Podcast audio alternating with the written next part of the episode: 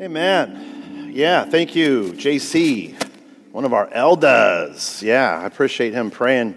Normally I'm praying over the team going down, but I told him, I was like, but I want prayer. So it's like, you know, it's like, trust me, I, I am not a world traveler. I have been called to America. I mean, I, I, mean, that's honestly I, all my ministry. People like, you need to go to Africa. You need to go over here. I'm like, God has called me to America, and I have a very delicate, uh, um, not delicate palate, but a very, uh, yeah, uh, a very picky palate. You know what I mean? I'm like, I don't want to offend the whole country because, you know, I'm not going to eat cheese. Uh, but, um, but God's stretching my faith, and it's going to be exciting. And so, how many will pray for all of us? We're flying out Friday, and we'll be there all next week. Pastor Jonathan is going to speak next week, um, our, our, youth pastor. But uh, keep us in prayer. We'll, we'll send some more messages about that. But I'm glad you guys are all here this morning, man. Yeah, praise the Lord. Look around, dude. It's awesome. Man, it's, it's been a hot week, right? It's been a hot week, man. I feel like we've moved down here and I feel like we're the frog you put in the water before, you know, before it boils. And as it, as it boils, the frog doesn't jump out. But that's okay because like I said a couple weeks ago, we like it hot, man. So I still roll the windows down, cruise down, feeling it, just thanking the Lord, man. I love it. It's great because it's not, it's, there's no ice, no ice, no ice, no ice. And if you think this is hot, then you better be right with Christ. Uh, if this is uncomfortable, then I'll talk about that a, bit, a, little bit more. But hey, I'm so glad you guys are all here. Look around the room, man. This is great. A lot of smiling faces. A lot of you, some of you are joining us online. People, I know Kyler's not feeling good, and pray that God blesses her. Others are sick. I know Jake up here, our, our, our lead worship pastor. I mean, he has had he has been battling all morning long with some like a stomach sickness, and I appreciate him being there, being here and leading and doing a great job. But uh, it's a great, great to see everybody this morning. If you are with us for the first or second time, we just want to welcome you and just uh, pray that you feel God's presence and feel His love. And this is a great community. Uh, we like to laugh. We like to have fun. We take Jesus and His Word very seriously. We don't take ourselves very seriously. We like to have fun. So just join along and try us out. If you're looking for a home church, I'm Pastor Greg. I'd love to talk with you. I'd love to meet you after service, you know, and uh, make a, a, name with a face. But um, yeah, if you got a Bible, we've been in Nehemiah in the Old Testament uh, for, for a little while. We're going to continue the, in our the power of a godly vision series. So go to Nehemiah 3 again this week. But while you're going there, uh, don't forget you can give uh, and tithes and offerings. It's very, very important because uh, that supports the work of this church and the ministries, the many ministries of this church. Uh, Elizabeth, our admin coordinator, she's going to be uh, writing a, a, check for about six, seven thousand dollars probably this week for AC repair. Um, talked about it last week. Did somebody say Amen? Hallelujah. I mean, it's good for the the repair, but I mean that's a costly repair, right? But praise the Lord, we, we have the funds because of your faithful giving. And uh, that's very, very important, especially for our children's ministries and things like that in our lobby. And, and you can see the, the, the building is progressing, it's going on. They're doing the ceiling grid system. Uh, the Firetron sprinkler systems are all finished. Um, hopefully, they'll be working and completing the outdoor building soon. You know, if, if you're a, a young, you have a young baby, hopefully, our new you know, mom's room will be finished soon. Keep praying for us about this. And we, you can still donate towards that, growing to our future. Uh, fund. You know, we're trying to raise uh, 25,000 to that, and uh, we're getting there. It's inching in there. Um, but that's very important. We'd love, you know, if you would like to support that, we're there. Okay? Sound cool? I got a big announcement. Don't, don't start the sermon clock yet, okay? This is not in my time, all right? Please. You guys don't understand. They, they put a timer back there. Like that holds me back. You know what I mean? It's like, I just laugh at them. No, they're, no, they're not doing the timer today. That's okay. Hey, we have hired our next children's pastor, everybody. We're making that official. Um, uh, Pastor Stacy Naku had resigned uh, about, what is it, a month ago, right around May. And now she, she's moving into uh, public, uh, well, not public, but um, teaching again. Um, I'm rambling. I don't want to ramble. Um, and my wife said, Yeah, you're rambling. Let's move it, Greg. Let's move it. But she's moving back to the school system. And uh, so uh, we hired a lady by the name of Carla McKee. Um, she brings a vast wealth of children's ministry experience. She has led full fledged children's ministries in multiple churches. She has started uh, new children's and implemented evangelism outreaches. She has ran a children's summer camp. You know, she's been in business, all kinds of stuff. We're hoping that um, her first day will be Sunday, August the 6th here. That's what we're, that's our target. Uh, and we're actually, that's going to be a great Sunday because we're going to really honor our students. We're going to honor our children. It's kind of like a promotion Sunday, graduation Sunday, so they go in their new classes and stuff like that. But we're going to have kids involved in the worship and the different areas of the church. Our children are going to sing a song. They're going to sing a song, right? So it's going to be a fun Sunday, and we're targeting that to be the first day that she can start. Um, given where she is, a, a couple of weeks' notice, and then we'll have like a get together after that. Sound cool? Yeah, man. All right. So we've been talking about vision. We've been talking about vision, personal vision. We've been talking about uh, vision for our church and the visions that God gives us. And man, I look around today and I'm so excited. I'm, I'm so excited about what God is doing right here at Oso Creek Church. The Isaacs, me and my wife, my daughters, we arrived here a year and a half ago. And already what we see God doing and the people that God is adding is beautiful, man. It's just gorgeous what God is doing. Um, you know, and I've been praying all year round that by the end of the year, we're averaging 300, 300 average on a Sunday. Okay, we have already, as a staff, started talking about how we're going to transition possibly to two services. So if you're feeling cramped today, you know, we're going to work on relief on that. The building, like I said, is progressing and we're going to have a big party when it's done. Uh, we found some big scissors in the kids area, like these plastic scissors. I told Elizabeth, I'm going to use these, you know, for the, for the cutting. I will do it. But listen, God is doing it, right? God is moving and God is growing us. And what's so cool, I don't know the, the right stat, but I'd say probably 70 to 75% of this congregation has all started coming within the last two years, man. And that's just beautiful. That's good. Can we give the Lord praise? He's awesome. And speaking of what God is doing, uh, at the end of the service, and uh, if, if you're interested in like formal membership, you know, being a church member, or just finding out what that means, we will have a short meeting about 10 minutes after the service um, in the, what, what's the classroom with the little C, classroom C. I was like a little, little kid's potty, you know what I mean? So that's, that's how I know that room. But so turn to the left in the hallway and go all the way down, but that'll be coming, okay? Woo! Let's get to the Word of God. trying to get through all those semantics and things like that. Um, Nehemiah 3. Last week we dived into this chapter and we read every single verse of the chapter. It was a, quite a text, you know what I mean? A lot of names and stuff like that. But in doing that, I, I talked about the different people and the different individuals and the different talents that work together to rebuild the walls and the gates of the city of Jerusalem that had been destroyed burned down and left in ruins by uh, the Babylonians when they conquered the Israelites decades earlier, brought them to a foreign land. And the Persian king, as they defeated the Babylonians, the Persian king let a remnant of Jewish exiles go back to Jerusalem to re inhabit and rebuild the city. And they did that. They built their own houses. They got all that going back, but they left the walls in ruins. They left the gates in ruins, okay? God birthed in Nehemiah in his heart a vision to go back and rebuild the walls, restructure the gates, bring that foundation back, okay? And so uh, by chapter 3, Nehemiah is now in Jerusalem, and the work is going on, and it, it took a lot of unified teamwork. That's what we talked about last week.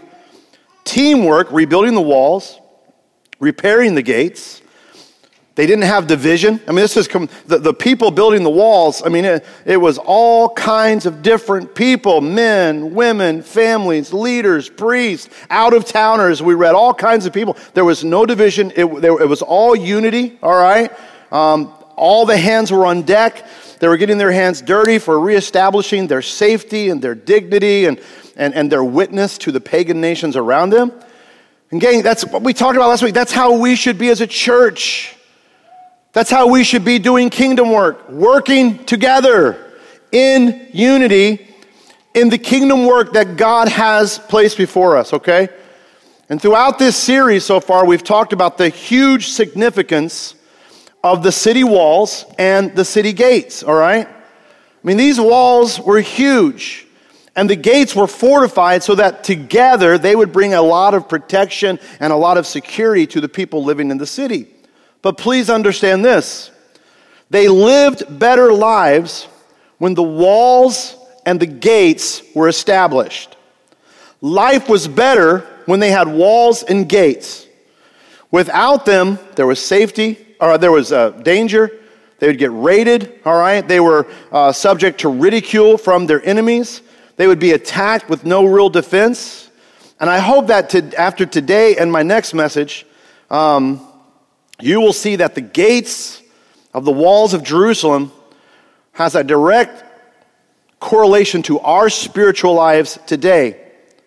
And with these gates in place, all right, you will live better lives spiritually. Now, I'm not talking, I'm not, I'm not, I'm not doing the, uh, the one gospel that's, the, you know, uh, prosperity. Thank you. My, my helpmate, my Megan, she, my accountability. She, yeah. She's holding cue cards up for me. You guys don't see that, but that's all right.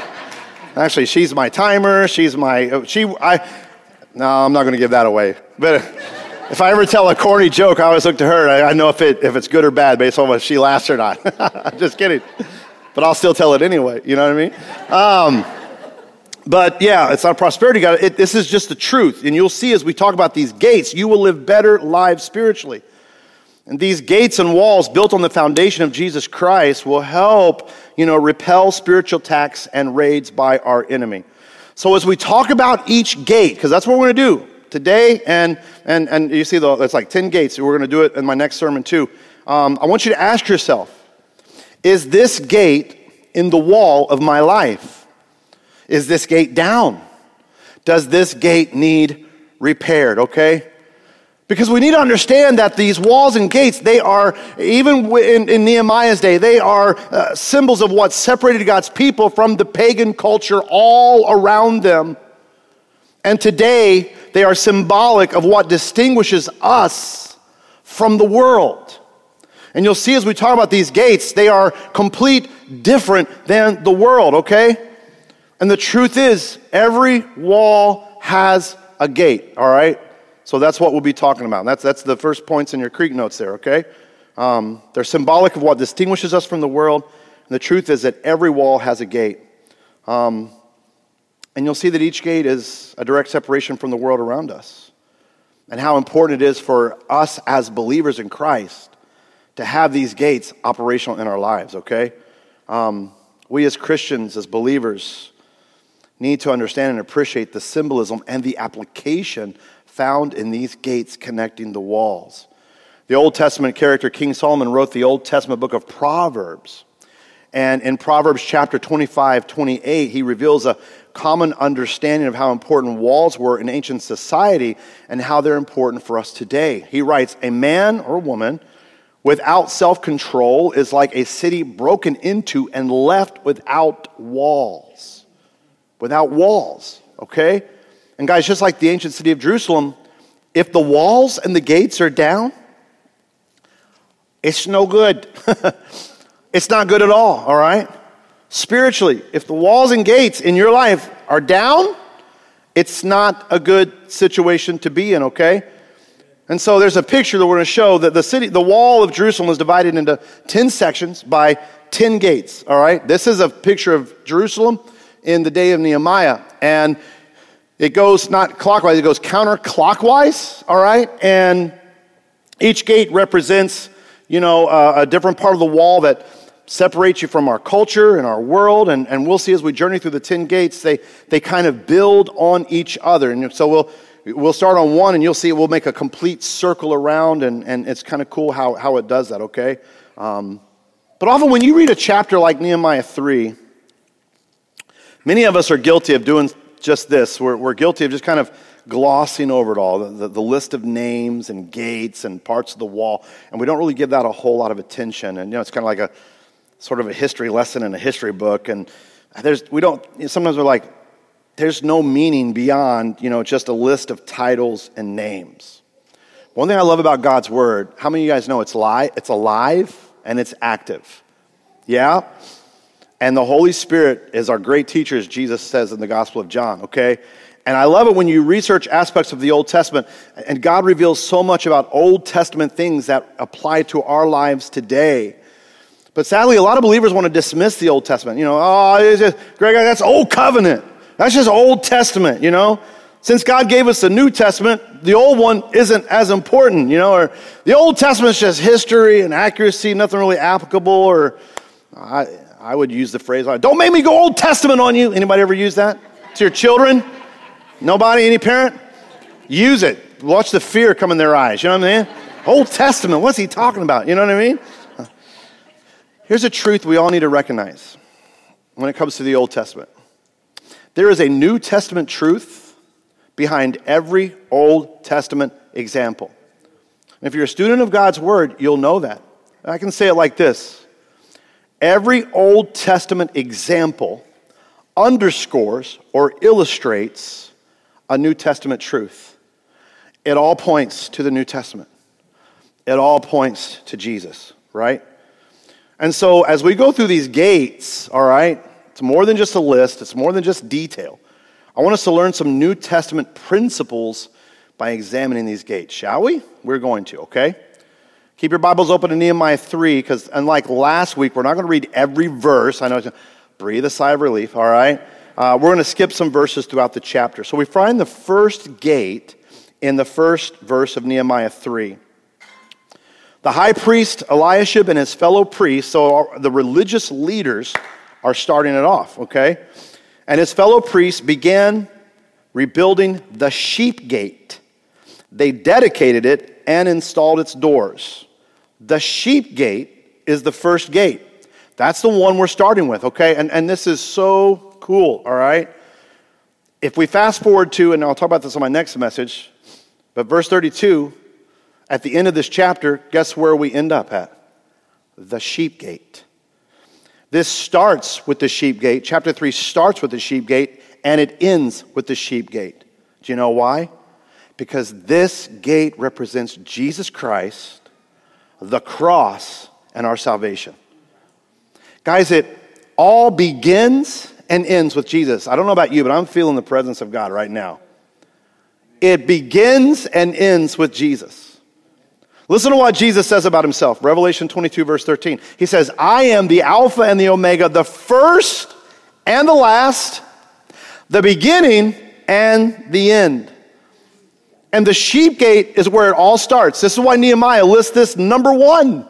Right in that, if you remember the picture, in the very top left corner, okay?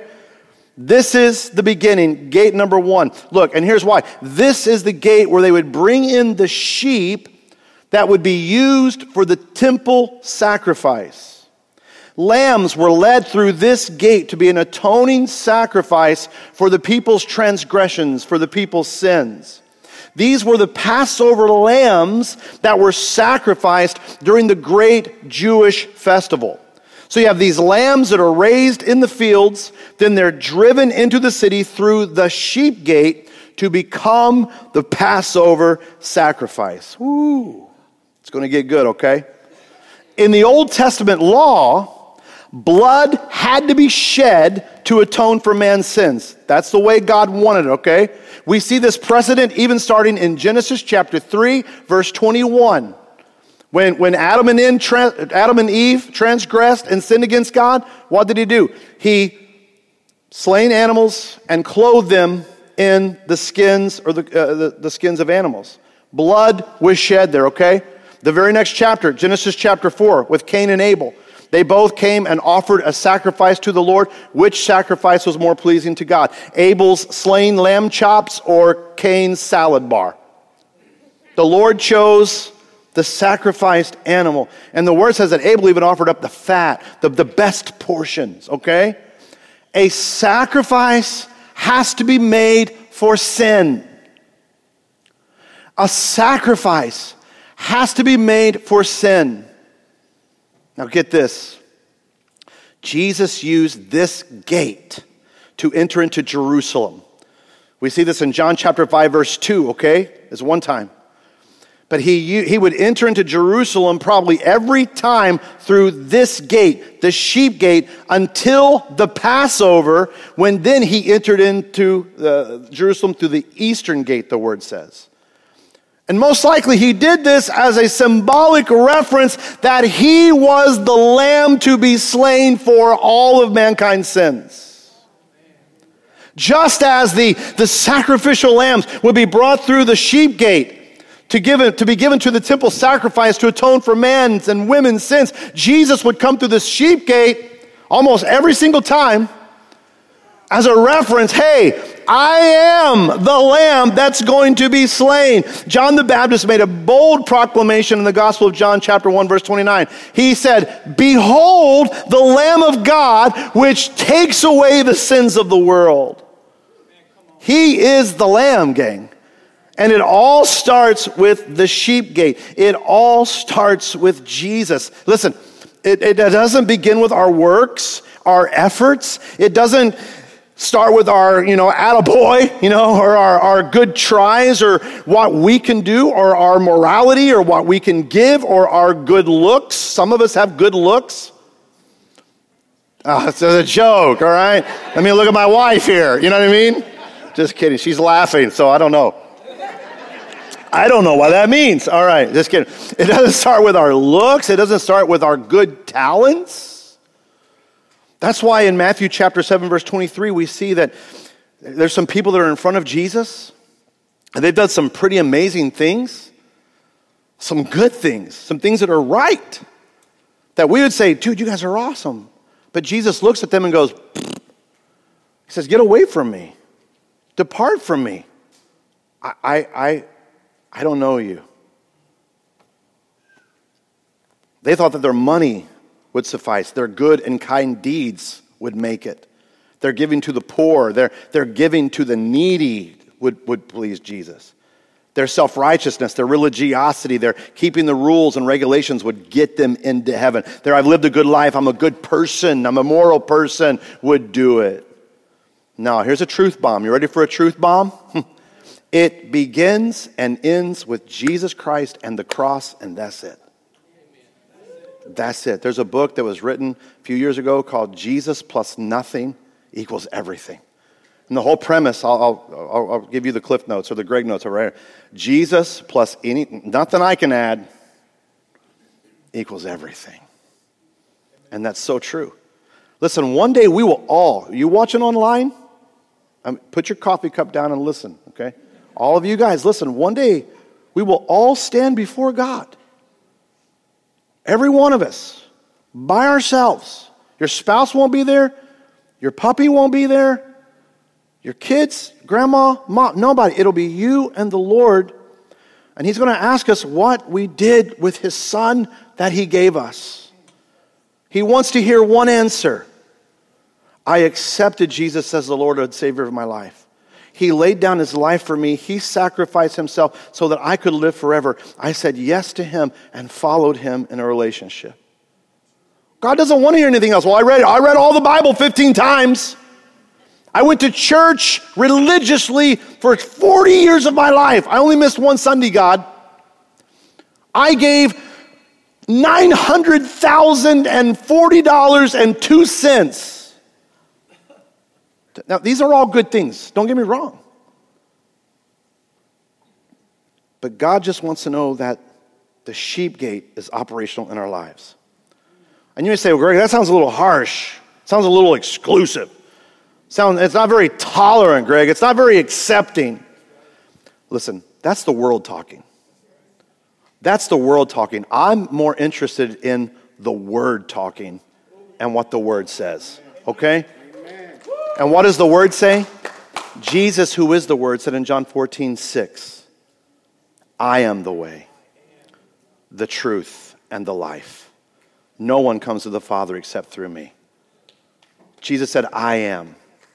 I. That's it. He is the sheep gate. And listen, before we go on and progress to the gates, you can't build any gates until you've built this gate right here. So I ask, number one, first off, is this gate in your life? Is Jesus there? Is he your Lord and Savior? Have you accepted the sacrifice that he made for you and you said, Yes, I'm going to follow Jesus, okay? The next gate is found in verse 3 of our text, Nehemiah chapter 3, verse 3. Then the sons of Hassenaah built the fish gate. They built it with beams and installed its doors, its bolts, and bars. So the next gate we come to as we're going counterclockwise is, you get it, you got it, the fish gate, all right? the fish gate. It was one of Jerusalem's main entrances to the city. It was on one of the main roads. Now, some of you here, you really like, how many are, you love to fish? Let me see your hands. Come on. I know James is there. Uh, okay. You all, I love to fish. Okay, I love to fish we would enjoy the fish gate, okay? We would really like this gate because this is where the merchants from Tyre and the Sea of Galilee, the Mediterranean Sea, the Jordan River, and other areas that were fished, this is where they would bring in their catches to sell, all right? Uh, it, it was called the fish gate because once you entered it, you entered right into the fish market. This gate had a beautiful smell to it, all right? You knew where you were immediately, okay? Kind of like, you know, I've only been here a year and a half, but when you heading out to the island, you get on the bridge before you get to the causeway, hits you like a brick sometimes when all that algae is dying. You know, you're like, whoa, whoa, son. It's a pleasant smell. You know, it's kind of like uh, Han Solo in the original Star Wars episode four. It's like when they're in the, that little trash compactor. What, a, what an amazing smell you've discovered. You know, that's kind of what it is, all right? This gate was all about fishing fishing. At least four of the 12 disciples were fishermen. That's 33% of the disciples. I did my math for this, okay? One third of the disciples, this gate would have been important to them. What does it symbolize in our lives? Well, what does the fish gate mean to us? Well, Jesus told the meaning of these, you know, the meaning of this gate to the, to the disciples when he called them. He said in Matthew 4 19, Follow me, and I will make you fishers of men. Guys, this gate represents our witness. Once we've come to Christ, enter the sheep gate. Now we can go to the fish gate, witnessing to others. Evangelism. Oh, wait a minute, PG. Whoa, whoa, whoa, whoa. Me witness? Me tell someone else about Christ? Let them know that I go to church? What? You're out of your mind. You are loco. You know? That's too intimidating for me, Greg. Okay. Listen to what Proverbs chapter 11, verse 26. We already read a proverb from Solomon. Look what else he writes. The people curse him who holds back grain. Now, I like what there's a, a former pastor and theologian, uh, J. Vernon McGee. He used to do a walk through the Bible commentary on the radio show, all that. And he's gone on to be with the Lord. But I like what he, he talks about here with this proverb. He mentions that grain here can represent the Word of God. And it's not a good thing to withhold it, you know, from people who are very hungry for it, okay? What if you had all this grain, okay? People are starving in front of you. And you're like, no, I'm not going to give you any. I'm just going to keep it in my barn. I'm just going to keep what I've harvested, and, you guys get none of it, okay? But he goes on to say that, that people in hell will possibly rise up and curse those who are in heaven because they withheld that grain from them. How does this apply? Listen, guys, what if, what if your friend or family member is standing before God and God pronounces eternal judgment on them because they've not come to Christ, they've not followed Christ, okay? Oh, Greg, don't talk about eternal judgment. We don't like that. Listen, that's in the Word of God. So I'm going to talk about it, okay? But God pronounces eternal judgment on them and they are escorted out. And they look around and cry, Why didn't someone tell me? You're just going to be like, Oh, I, I thought they would laugh. Yeah, if, if I said that, you know? I don't think they'd be laughing then. Listen, our witness is very important. We're called, and I preached on this at the beginning of the year, to be salt and light, to be different, to shine the light of Christ. And listen, when we're not witnessing, we're not serving God. We're not. Because Jesus commands us to do this in the Great Commission of Matthew 28 19. Listen to Jesus' last words before he ascended into heaven, Acts 1 8. You'll receive power when the Holy Spirit come upon you, and you'll be my witnesses in Jerusalem, Judea, Samaria, to the ends of the earth. He's, Jesus said in Matthew 5 16, in the same way, let your light shine before others so they may see your good works and give glory to your Father who's in heaven. You got to shine. Guys, if you were here that sun, Sunday, remember we cut it. We turned all the lights out, had everybody turn on their cell phones, and all the light that was shining, we illuminated the room. That's what we're called to do with our witness. That's the fish gate. This isn't just a suggestion by Jesus. Not like it's an option for us, not at all. This gate has to be built in your life. You walk through the, the sheep gate. Now we walk through the fish gate. How many of you have come to Christ because somebody went through that gate and they built that gate in their lives and they encouraged you and they witnessed and they shared Christ with you or you saw Christ shining through them in their life and you said, I want what they have. Can you imagine how many friends, family members, colleagues, buddies, bosses, neighbors, pen pals, Facebook friends, sport team members, coaches, everyday people who might not make it to heaven because someone didn't build this gate in their life? Oh, Greg, I don't like that. I don't like thinking about people not going to, to heaven. Jesus himself said that the way to destruction, he's talking about hell, is wide and easy. And he said, many people go that way. He goes, but the path that leads to life is narrow and difficult and hard. And he said, and only a few people find it. And our call is to get outside of these, well, it was four, it's one, two, three, four, five, six, uh, diagonally challenged walls, you guys get it, is to go out there and be fishers of men and build this gate in our lives. Someone's eternity might depend upon it. But there's believers now, they haven't mentioned Jesus to anybody in who knows how long. They have a lie, but they hide it. They don't want anybody, they don't want their family to know, they don't want their coworkers to know, their ball team, their unit. Keep it hidden. Keep it hidden, you know? Secret agent Christian. No. Be a fisher of men. And I know witnessing is, can be very intimidating. It really can be. I mean, it, it, I've known a couple of my friends, dude, they have the gift of evangelism. It's a spiritual gift. They, they don't care who you are, they don't care where they are. They'll just drop Jesus, I mean, right in the middle of anything, you know? And it's awesome. That's, that's a definite gift, but we are all called to shine the light of Christ, okay? And, and it really is easy. And um, there's, I mean, write the, on your write this uh, website down, truelife.org truelife.org. Just point people to this website. It's an apologetics website, has the way of faith. It's great. I've used it a lot. I'm going to work on getting cards with that. You can just easily hand it. You just easily hand it. I used to put them in like the gas stations with a little credit card reader. Put one right in there when I left. Somebody had to pull it out. You know what I'm saying? I love that kind of evangelism, you know? Matter of fact, we had these cards. I still had one. I was cleaning up a bunch of my junk yesterday, and I found a card. And we used to have these cards at our last church.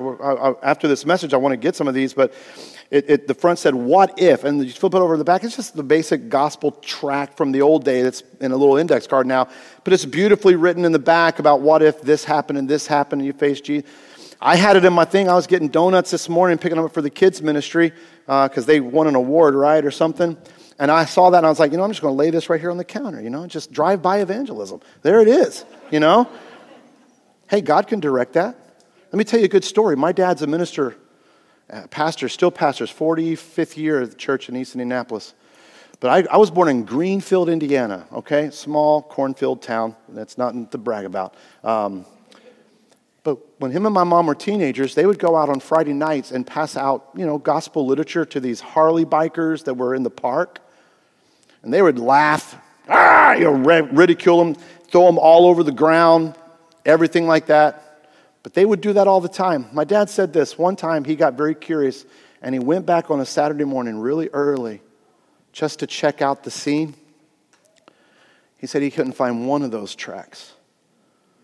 Not one piece of gospel literature was left anywhere, which means they probably were like, you know what I'm saying? Uh, hey, God can direct, God will move. He'll put it all in place. It's just our job to be the fisher of men, okay? Here's another website, peacewithgod.net. This is from the Billy Graham Association. It's wonderful. It leads people there, and just it's the beautiful aspect of the way of salvation in a great interactive way, okay? So, how's your witness? Is your lifestyle pointing to Christ? Your, is your words, your actions, your life showing people Jesus? When's the last time you mentioned Christ to someone or even talked to them about him? How are you doing it? Sowing the seeds of the gospel. Does this gate need repair in your life? Let's move on to the next gate. And we're only talking about four this week, okay? We're only talking about four this week, and we'll knock out the six uh, when I come back after Ecuador. The next gate, as we move along the city wall of Jerusalem, is found in verse 6, Nehemiah 3 6. Joiada, son of Paseah, and Meshullam, son of Besodeiah, wow, some names, repaired the old gate. They built it with its beams and installed its doors, bolts, and bars. So the third gate is the old gate, or the Yashana gate, if that's in some of your translations. This gate was also called the corner gate, and it's thought to be the main entrance when Jerusalem was the ancient city of Salem, as referenced in Genesis chapter 14, verse 18. And in that story and that, in that reference, we see that Abraham, the patriarch, Jewish patriarch, he paid tithes to the priest Melchizedek who is mentioned as the king of Salem. And he paid tithes even before tithing was instituted in the Old Testament law. So, what does the old gate represent? What does it represent for us today? We find meaning or our representation in Jeremiah chapter 6, verse 16. The prophet Jeremiah writes, Thus says the Lord, stand in the ways and see and ask for the old paths where the good way is and walk in it. Then you'll find rest for your souls. But the people of his day said, We will not walk in it. Now, when I, as a pastor, when I say walk in the old paths, I know some might say, you know, Amen. I like the good old days of the church, brother. the, listen, the prophet Jeremiah wasn't talking about the old paths and the good ways as being the old hymns, which are very good. I love them, okay? Or I remember when everybody dressed up for church. No one wore a hat or no one, it was respect, which is okay, but that's not what he's talking about. Church just isn't the same as it was 40 years ago, all right? I long for the old days, which are great, or, or any fond remembrance of how we did church back in the day, okay? Now, if you've been a church lifer or gone to church for a long time, you're, you're going to have fond memories of how church was done. And that's good. That's, I'm not talking against That's okay. It, it's okay. I have great fond memories, okay? That's not what Jeremiah is talking about. That, that's not the old gate we're talking about. The old paths, the, the good way, is the way of solid, foundational doctrine Come on, right? Built upon the foundation of the Word of God and the Lord Jesus Christ. All right? Biblical theologian and commentator Adam Clarke, he writes The good way is that which has been trodden by the saints from the beginning. It's the old way, the way of faith and holiness. Believe, love, obey, be holy, and be happy. This is the way. Let us inquire for it and walk in it. Just like the Mandalorian says, this is the way, all right? This saints have been saying that for old. This is the way, you know, okay? Man, there's such a movement, especially in churches and religion and spirituality, for everything to be new and fresh and modern and contemporary, non offensive hyper seeker friendly, inclusive. So much so that some, now I'm seeing it left and right, and I say many, have taken sound doctrine and just thrown it out the window. They're not working on building the, the, the old gate anymore, okay? And we hear phrases like, oh, that, that, would be too offensive. They wouldn't want to come to our church. So, as a minister and as our leadership, we're not, we're just not going to go there and we're going to smile and we'll just tell them Jesus loves them and everything's going to be okay. We're not going to talk about that part of the Bible because it's going to offend people, okay? Listen, I said this a, a few weeks ago, about a month, I guess, and, and, and I'm going to say it again. We cannot take God's word and say, well, I like this, but I don't like that. I can get behind this part of the Word of God, but I cannot get behind this aspect. Or I know what God's Word says, but I don't agree with it. Gang, it's a dangerous game to play. It really is. God's Word is God's Word. And listen, it's not going to change whether you or I like it or not, whether we totally agree with it or not, it doesn't change a thing about God's word because His word is unchanging. That's why we hold to its truths and it's eternal. I don't want, man, that's good to praise the Lord on. Listen, I don't want a Bible that's adaptable and can be changed. There's no solid footing on that. That's like us going down to the beach, getting our ankle, shins in the, in the, in the you know, shin deep water and thinking that we're just going to be able to stand there forever and not be swallowed up by anything, by the waves, that we'll be unmoved by the waves, the wind, the waters. No. Eventually, you're going to keep sinking and sinking as the sand moves. Waves, as the tide comes in, it's going to burrow you over and maybe knock you over. If there's a huge hurricane storm that comes, I guarantee you, you're not going to be standing there. This wind can't knock me down because I've got my feet right here. No.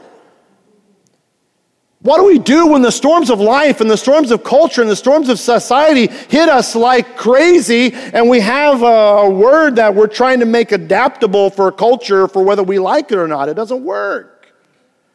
We cannot play this game of pick and choose when it comes to God's word. We can't agree with like most of it, 90% of it, yet I don't agree with 10% and think that's okay. And I get it. The Word of God can be tough on certain things, it's tough on certain lifestyles and certain applications in our lives. But it's His Word. It's God's Word. And listen, there are biblical foundations that cannot be swept aside just for the sake of tolerance, acceptance, unity, or inclusiveness with the world. Whew. It's either an amen or it's an oh me. And that's the truth. You know what I'm saying? But, but it is the truth, gang. There, there are foundations of God's word, and, and just, just so the world will like us or so that we will be accepted, tolerated, we're going to sweep parts of it away or not going to talk about it or we're, we're going to adapt. Well, Greg, culture's changing. How come the Word of God doesn't change? Because it's the Word of God and it's eternal. Because it's Jesus Christ. You don't see Jesus changing for the world. Jesus didn't come to be accepted by the world. No, he came to save the world. He came to call people out of the world. Man, I'm that's good preaching right there now. Somebody needs to put that on Instagram or tweet it, you know? He came to call us out of the world, praise the Lord. Look, we can have unity and disagreement on the secondary issues of faith, such as like, you know, worship style, worship place, you know, even worship day, I guess, you know, instruments or not, you know, speaking in tongues, appropriate Sunday attire, hymns or not hymns, smoking or non-smoking. I'm just, you know, there's nothing in it. I see if somebody, some of you guys caught that. It's all good. Listen. But on the foundational elements of Scripture, we have to be in 100% agreement, gang the Trinity, the divinity and humanity of Jesus Christ, the second coming of Jesus, salvation only through the atoning sacrifice of Jesus, the sovereignty of God, the authority of Scripture, the infallibility of Scripture, as well as many others. And listen to me, the, world, the Word of God is absolutely clear, absolutely clear on human sexuality, on marriage and gender identity. I'll say it. There might be five people here next Sunday. That's okay. I'll say it. Because I stand on God's word, not the culture. I have to answer to God, not man. You know what I'm saying? And so, in these foundational essentials, we got to be in 100% agreement, gang. We have to be dogmatic in these because they're essential beliefs and they define us to the very core. Dude, I just saw a Facebook quote this morning. Great old Facebook, right? I, I, think, Eric, can you put that on? Is that, do we have that in there? God, God is not going, yeah, look at this. God is not going to rewrite the Bible for your generation. So stop trying to change scripture when it's written to change you, man. Woo! I love that. Woo! Praise the Lord. Jake, come on up here, man. I've got to end this message. Mm. If he's here, I don't know if Jake's still here. I don't know if you went home because you're not sick. Gang, that's the truth, though, right? no, I got one more. I've got one more. God is so good. I love you guys, dude. It's so fun. You guys are awesome, man. So, all right, let's bring it back down. We need to build this gate of foundational doctrine in our lives. And as your pastor, dude, Oso Creek standing on the doctrines of God. We will love. Mm, we will love. We will show Christ grace.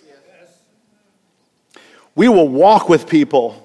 Dude, is anybody perfect in here?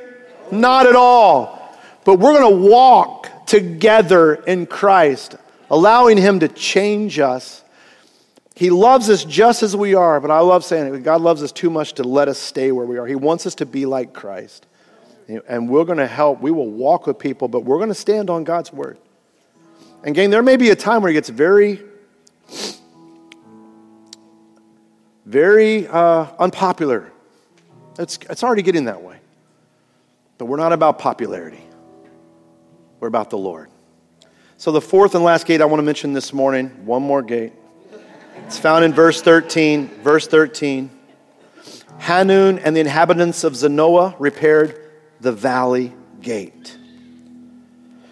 The fourth gate's the valley gate. And this one, I'm not going to talk long on this one because we, have there's a, two weeks we talked about some of this, but this gate would lead you, you know, out of the city into a valley. Hey, I've been in valleys in my life. How about you? Some of you might be there in one right now. What's one thing you learn in the valley?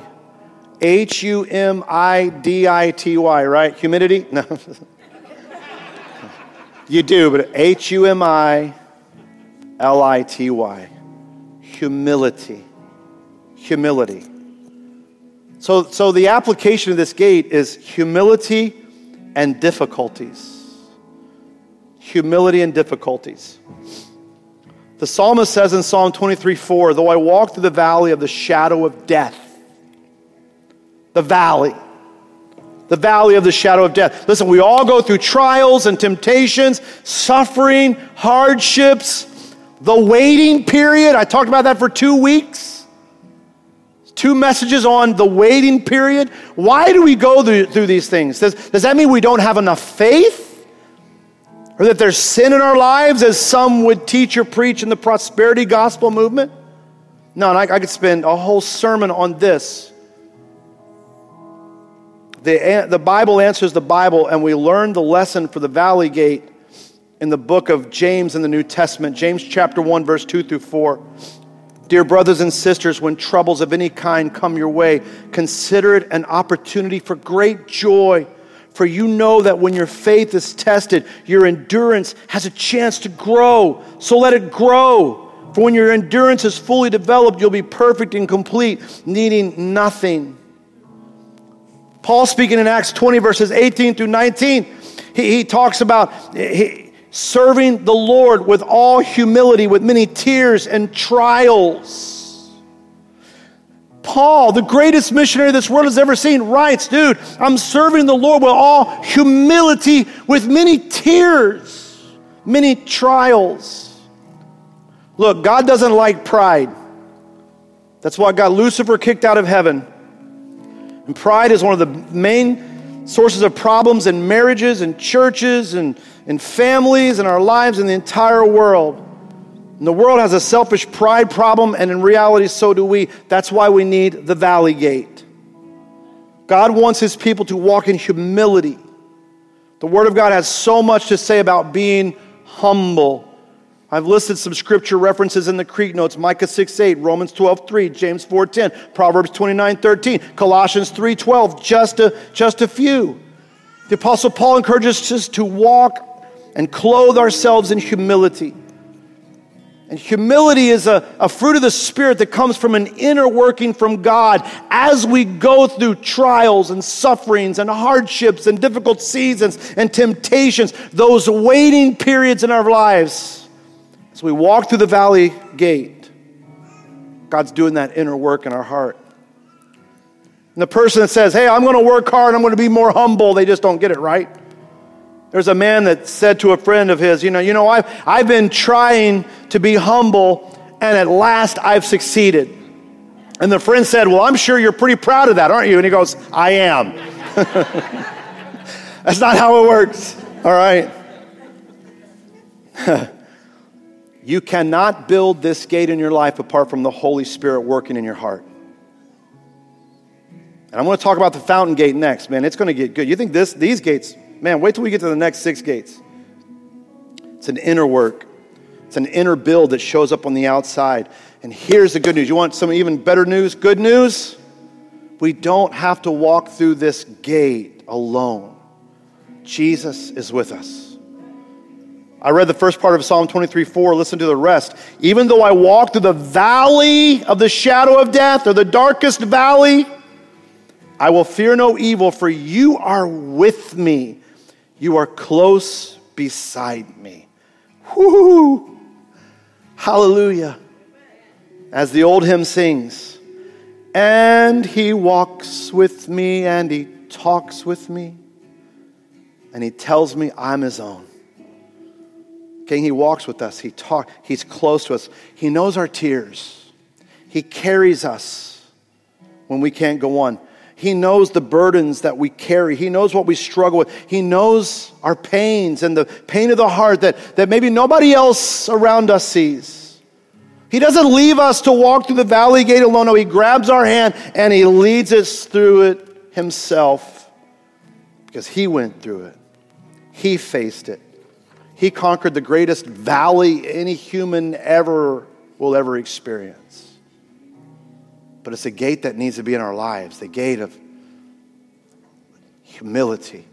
So, so see how beautiful this all is? It, it starts with Jesus, the sheep gate, then we become his witnesses, right? And we build our lives on solid foundation and doctrine of Jesus, the old gate. And then, like all of us as humans, we start experiencing those down times, those it's the valley gate. But that's where God works in us, He develops us, and humility is brought. And it all begins and ends with Jesus. Lord, build the gate of humility, the valley gate in my life. And thank you, Lord, that you're with us. He loves us, He desires a right relationship with us. Gang, He is for you, not against you. And God will never love you and I more than He does right now. And there is nothing that you and I have done or can ever do that will make Him love you less. Lord, we just come before you right now in the, the stillness of this moment, the sacredness of where we are right now. Lord, you know our hearts and you know our lives. And I pray that there's anybody here that has not said yes to you, Jesus. They've not looked upon you like the, the thief on the cross and just said, Remember me. Remember me, Jesus. I pray that Holy Spirit, you would stir their heart right now. Maybe they've been pushing that, that, that nudging from you, that prevenient grace of you pulling and drawing on their heartstrings. They've pushed it off and pushed it off and pushed it off. Let today be the day they say, Yes, Jesus, I give you my life. Be my Savior and Lord. I want to follow you. Paul says in Romans chapter 10, verse 9, if you confess with your mouth that Jesus is Lord and you believe in your heart that God raised Jesus from the dead, you'll be saved. You are in, my friend. if you're online or here, do that this morning. And for everybody else, examine yourself. Are these gates in your life? Hallelujah. And it's a precious moment right now. God is moving on the heart.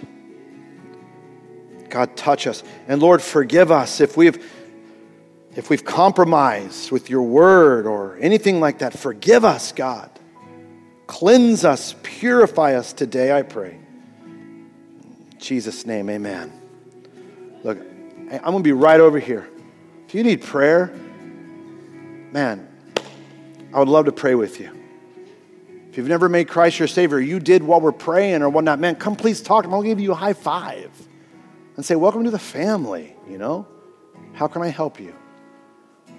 But let's worship the Lord in this last song too, because He's so good. He's so good.